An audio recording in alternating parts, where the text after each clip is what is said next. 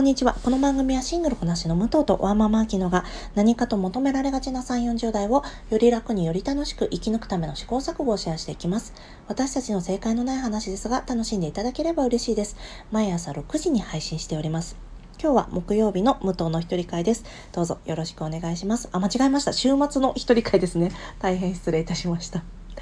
えー、この間の木曜日に私月曜日が国際男性デーですとお伝えしてしまったんですが大変失礼いたしました、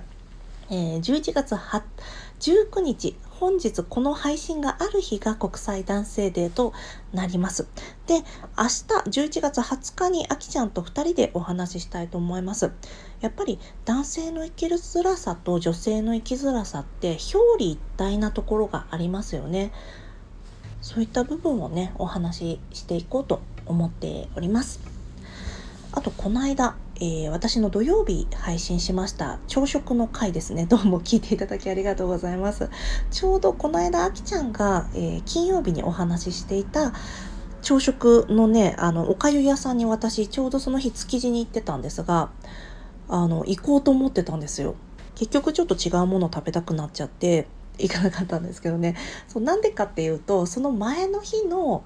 えー、オーバーザさんの放送がね、お魚の話だったんですよ。で、お魚の話聞いていいな、築地行きたいなと思って築地に行ってきたんですよね。だったので、おかゆい、いつもね、その、えー、築地本館寺のお隣のおかゆ屋さん行ってるんですけど、もうちょっと今日はお魚久しぶりに食べようかなと思ってお魚を食べてきました。そしてその日曜日じゃないですね。土曜日に配信した朝食の回で私最後の最後に鳥取にある千代市といううどん屋さんの話をねちらっとだけしましたらコメントいただきましてあの地元の話が出てきてびっくりしましたっていうお話を伺いましてね本当にありがとうございます。私ね鳥取がすっごい好きなんです。ちょっとだけお話しさせていただくと鳥取って海の幸も美味しいし山の幸もあるんです。大山鶏とかねあの有名ですよね、えー、白バラ牛乳も有名かと思います。でこの間北海道というねお寿司屋さんの回転寿司屋さんのお話ししたんですがもうそこの回転寿司もすっごく美味しいし安いしいつも混んでるんですけどあの私はあの都内で食べる、まあ、トリトンとかよりも結構好きですね。あとこれ鳥取市のカルチャーなのかな。カレーをすごく召し上がるんですよね。なのでカレーがね美味しいお店がいっぱいあってこれ都内にあったら相当混んでるだろうなっていうレベルの高さのお店が本当にいろんなところにたくさんあるんですよ。私はねその中でもカルダモンっていうお店が結構好きなんですけどもしね皆さん鳥取行かれることがありましたら是非行かれてみてください。あとあの JA があるじゃないですか、まあ、農協さんねいろんな各所にあると思うんですがその店先にあの焼きそば売ってるお店とかたい焼き売ってるお店焼き鳥売ってるお店それぞれあると思うんですけどこの鳥取市内にある JA の軒先にはあのホルモン焼きそば売ってるお店があるんです。でそこのホルモン焼きそばすごく美味しくて確かね井の頭五郎さんちょっとあの漫画の名前忘れちゃったんですけど井の頭五郎さんも鳥取でホルモン焼きそば食べてらしてそれはねお店鉄板焼き屋のお店だったのかな。味のあるね鉄板焼き屋さんでそこでホルモン焼きそば食べてたと思います。本当に鳥取いいとこなのでできれば毎年行きたいんですけどなかなかね鳥取ってなんでなんだろうホテルがすごく少なくて駅前にビジネスホテルがちょっとあるぐらいなんですよね。だからなかなか行くのが叶わなかったりしてなんですけど来年あたりはまた行きたいなと思ってます。ではちょっと雑談が長くなっちゃいましたが今日の本題に入りたいと思います。今日はマーベルズのお話をしたいと思います。もしよかったらお付き合いくださいませ。ちょっと作品のご紹介なんですが、まず MCU の作品になりまして、その MCU というのがマーベル・シネマティック・ユニバースとなります。えー、マーベルコミックのヒーローたちが活躍する作品群ですね。で、今回のマーベルズは、キャプテン・マーベルの2作目という立ち位置になります。で、アベンジャーズの中でも最強のキャプテン・マーベル。そのキャプテン・マーベルと一緒にチームを組むことになったキャプテン・マーベルの大ファン、えー、キャプテン・マーベルオタクの女子高生であるカマラカン。これコードネームはミズ・マーベルですね。で、あともう一人、えー、もともとキャプテン・マーベルと親交があったキャ、えー、なんて言うんですかね、キャプテン・マーベルの友達の娘であるモニカ・ランボー。その3人でチームを組んで、えー、活躍するというのが今回のマーベルズとなります。でね今回の話すごくねサプライズがたくさんあってしかも105分で本当に面白かったです。今回3人がね、えー、力を使うたびに入れ替わってしまう体がスイッチしてしまうっていう現象に陥ってしまうんですがそれをなんだろうな練習してるシーンとかもすごく楽しかったですしいろんなねサプライズゲストが出てくるんです。でここで一人大大大有名人の話をするとパク・ソジュンが出てくるんですよイテウォンクラスの。私パク・ソジュンのこと知らなくてですね なんかあの私韓国ドラマをあんまりちょっと見ないので存じ上げなくてあの映画の方でよくねなんかイテウォンクラスの時のパク・ソジュンの髪型をされている方とかがすごい何て言うんだろういじられてて「えこれイテウォンクラスだよこれパク・ソジュンなのに」って言ったりするっていうあなんかお噂は金がねって感じだったんです。で今回初めて大きなスクリーンでパク・ソジュンを、えー、見ることができまして私あんまりね人のお顔に対してどうこう言うのね良くないなと思うんですけどパク・ソジュンって本当にかっこいいんですね。びっくりしました。あんなにかっこいい人いるんだって久しぶりに思いました。金城武史ぐらいかっこいい私の中で。何て言うんですか俳優さんみんなそれぞれいろんなね、かっこよさがあるじゃないですか。この間のキラーズ・オブ・ザ・フラワームーンも、イケてないレオナルド・ディカプリオ、かっこいいっていうかっこよさもあるし、私の好きなアダム・ドライバーも、何て言うんですかね、あ演技がクソうまくてかっこいいなみたいなそういうかっこよさがあるんですけどパク・ソジュンって本当にそこに立ってるだけでかっこいいっていうねごめんなさいこんなに人のかっこよさの話しちゃった。で今回がねハリウッドデビューでパク・ソジュンがソジュンパークっていうあのアメリカ名をパークにしてるのかな。あの名字をねパークにされてたのでへーって思ってたんですけど私全然ね来歴とかバックグラウンドとかをちょっと存じ上げないんですけどもともとアメリカマドンソクみたいな感じなんですか？そういうことじゃないのかな？マドンソクはもともと向こうで俳優をされてたんですよね。全然ちょっとね雑な感じで話しちゃったからもうちょっとこの辺でしまいますね。爆ソジュン出てきてかっこよかったっていう話です。であと今回 MCU で初めてあのアフリカ系の女性がニア・ダコスタという女性監督がメガホンを取りました。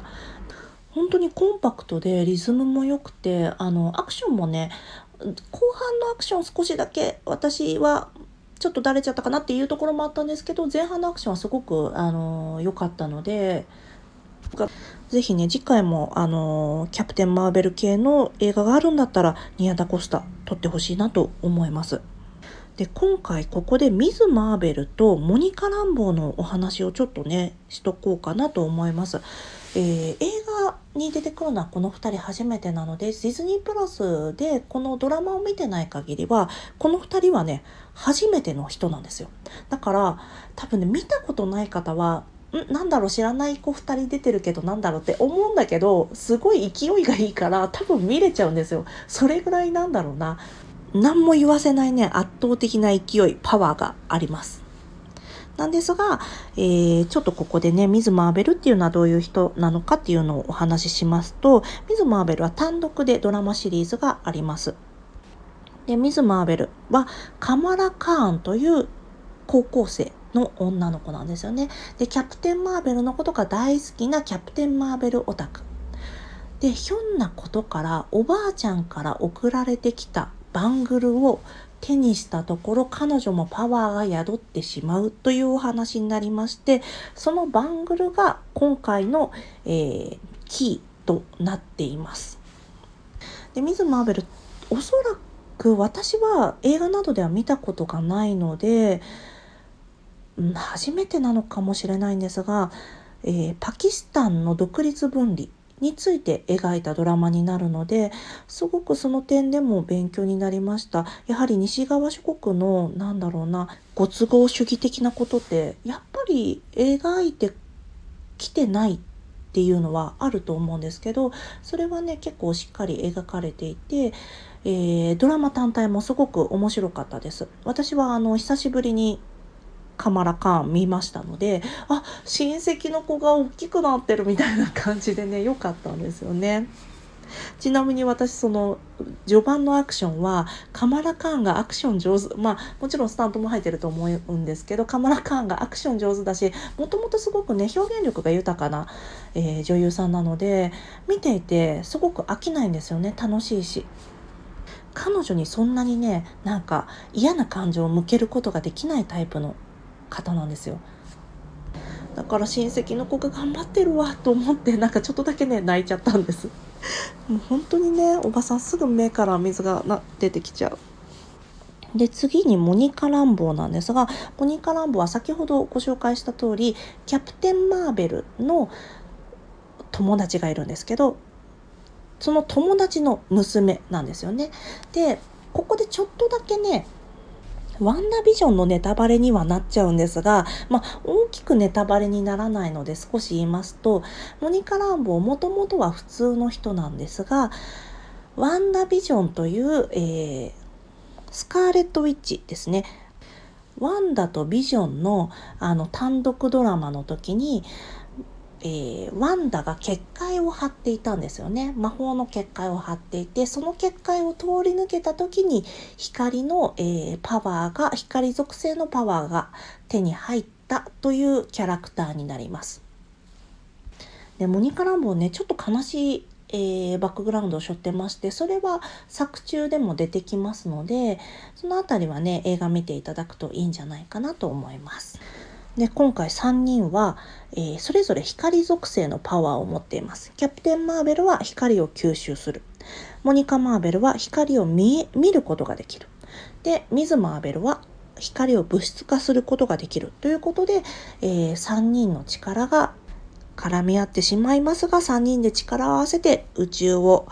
守るというようなお話になってます。最後またちょっと面白くなさそうに聞こえちゃいますね。本当にね、えー、105分で大変あのコンパクトにできていてあのずっと私は笑って見ることができましたので、あのドラマシリーズ見てない方も楽しんでいただけると思います。で、私のね、本当にね、見どころなのは、ミュージカルシーンがちょっとあるんですよ。私、それが最高に楽しくて、是非ご覧になってみてください。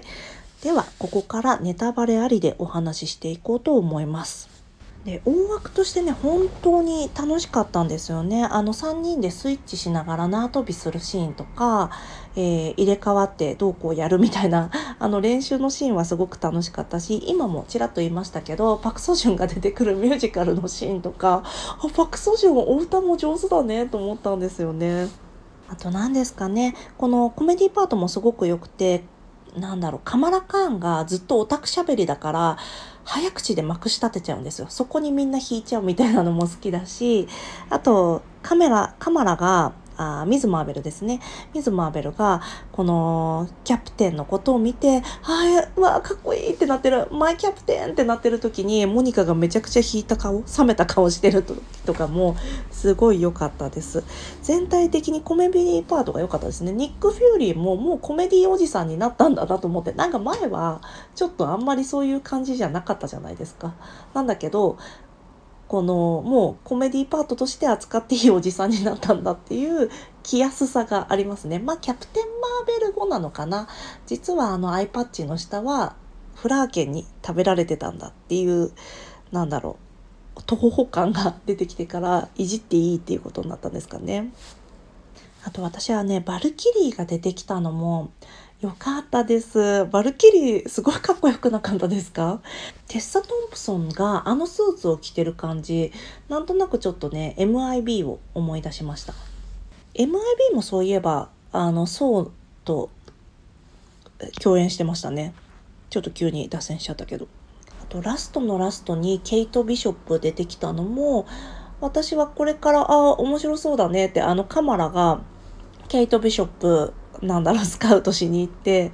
でなんだろうかっこよくやろうとしたけど意外となんかうまくはまんなくてお願いみたいな感じで言ってるのも良かったしこれからアントマンの娘も誘おうと思ってるって言ってたのでまあ次世代に受け継がれてくんだなっていうのはいいんですよね。なんだけどここからちょっとねネガティブな感想をお話ししていこうと思うんですがやっぱねそんな子供に危険なことさせちゃダメだよっていうのがね、どうしてもあるんですよね。ミス・マーベルとかしょうがない高校生のファンフィクションみたいなところから発生してるから、ファンフィクを書いてる女の子がスーパーヒーローになったらみたいなことだと思うので、ある程度しょうがなさはあるんですけど、やっぱり彼女を矢面に立たせたら本当はダメだよねっていうのは、えー、スパイダーマンでも思っていたことです。でもスパイダーマンにドクター・ストレンジがいて頼りないみたいなことよりはモニカとキャロルがまあなんだろうがっつり頼れる先輩みたいな感じで脇を固めてくれてるからそれはねいいなと思いますね。あと結構荒っぽかったですよね。このまず一番最初難民が逃げてきたダーナックスっていう星に何て言うんですかねキャロルがちょっと早まって行動してしまったせいで、えー、ダーナックスの大気が奪われるということになってた時にいやなんですかねそんな難民また見捨てるつもりかよみたいなあれで多分ねこのあそこの民族はなくなっちゃったんだろうしまあバルキリーが新しい土地を見つけてあげるとはいえっていうのはちょっとありましたね。あともう一個パク・ソジュンがいたアラドナも何ですか？あそこのなんち星はどうなったんだろう？水吸い上げられちゃうし。それあれはあのままだから結局最後どうなったのか？まあ多分あの何て言うんですかね？トンネルが閉じられて元に戻りました。ってことになるのか水はちゃんと戻ってくるのかどうなってるんだろうと思いました。あとそもそもそんなあの大気と水と太陽をそれぞれの星から奪いますってやるより地球から1個丸あの一発で奪っちゃえばよかったんじゃないかなっていうのもあるんですけどまあそれはね一応理由があってキャプテン・マーベルのゆかりの地をちょっとずつ滅ぼしていくっていうね理由があったんだけどそれも割に雑だなって思ってました。私アラドナの星が結構好きだったしこれからもまた使えそうだからいいのにと思ったんですけどね。あのキャロルがアラドナの星に降りてく時に座布団みたいなのをかぶってたじゃないですか。あれも良かったです。アラドナの人たちのお洋服も好きだったしね。あの私ミュージカル界がミュージカルが何でも好きなのでああいうちょっとしたミュージカルが挟まってくると結構テンション上がる方なのであれは良かったですよね。あとはフラーケンの赤ちゃんたちが可愛かった。猫ちゃんたちが。なんかあの辺とかすごいバイラル化しそうだけどうんなんかやっぱいまいち工業的にいまいちっていうことでねいまいちピンときてないのかなと思うんですけどね。なんか徐々にこの後楽しいから見に行こうよみたいな時間かけてヒットするタイプの映画だといいんですけどね。あとフラーケン、あの猫ちゃんたちがいっぱい出てくる時に、キャッツのメモリーが流れてくるのも、私は大笑いしながら見てました。最高最高ってメモリー流れてきちゃったと思ってましたね。でもミズ・マーベルでねパキスタンの独立分離を結構ね丁寧にお話として描いて他にもかかわらず今回難民を結構雑に扱っちゃうっていうしかもまあまあそれはねどうしようもないんだけど公開がこのタイミングだったからよりそれは握手だったよねと思いましたね。面白い話であることには違いないしなんだろう MCU の中でも本当に笑えたので私はすごい良かったんだけどちょっとその点が引っかかるっていうのはやっぱどうしても否めないかなと思います。あとキャプテン・マーベルはなんだろう本当に最強の戦士なわけですよ。アベンジャーズの中でも群を抜いて強いんです。彼女がいればもう全部全部何て言うんですかサノスとか一発だったじゃんみたいなのがあるんだけどなんだけど今回彼女も手こずったりしてるだけど最後の最後はあの原の星の太陽にあたる星を何だろう戻彼女のエネルギーでなんとか戻したりしてて何それそんなことできんの？ってだったらもうちょっとうまいこと解決できたのではっていうね。やっぱちょっとね荒さは目立ちましたよね。でも総じて面白かったです。でもまあ今年で言ったら、えー、ガーディアンズ・オブ・ザ・ギャラクシーみたいなまあガーディアンズ・オブ・ザ・ギャラクシーもそうなんだけどすごいそこの星に住んでる人たちをすっごい雑に扱っちゃうんですよね。こういう big budget 映画だからなのか MCU だからなのか。それがやっぱ今どうしても目についちゃいますよね。今というわけでもないんですけどやっぱガーディアンズ・オブ・ザ・ギャラクシー見た時もすげえ雑に扱うじゃんっていうのは思いましたよね。なのですごい面白いけど人にはちょっと注釈をつけて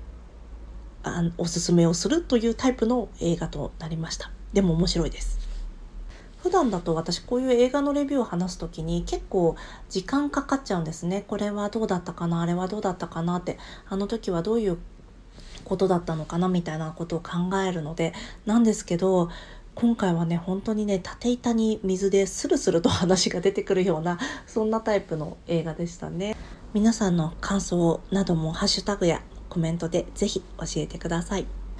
では今日も聞いていただきありがとうございます。この番組はスタンド FM はじめ各種ポッドキャストで配信しております。ハッシュタグ正解のない話でつぶやいていただきましたら私たちがいいねやコメントしに参ります。ではまた次回。失礼いたします。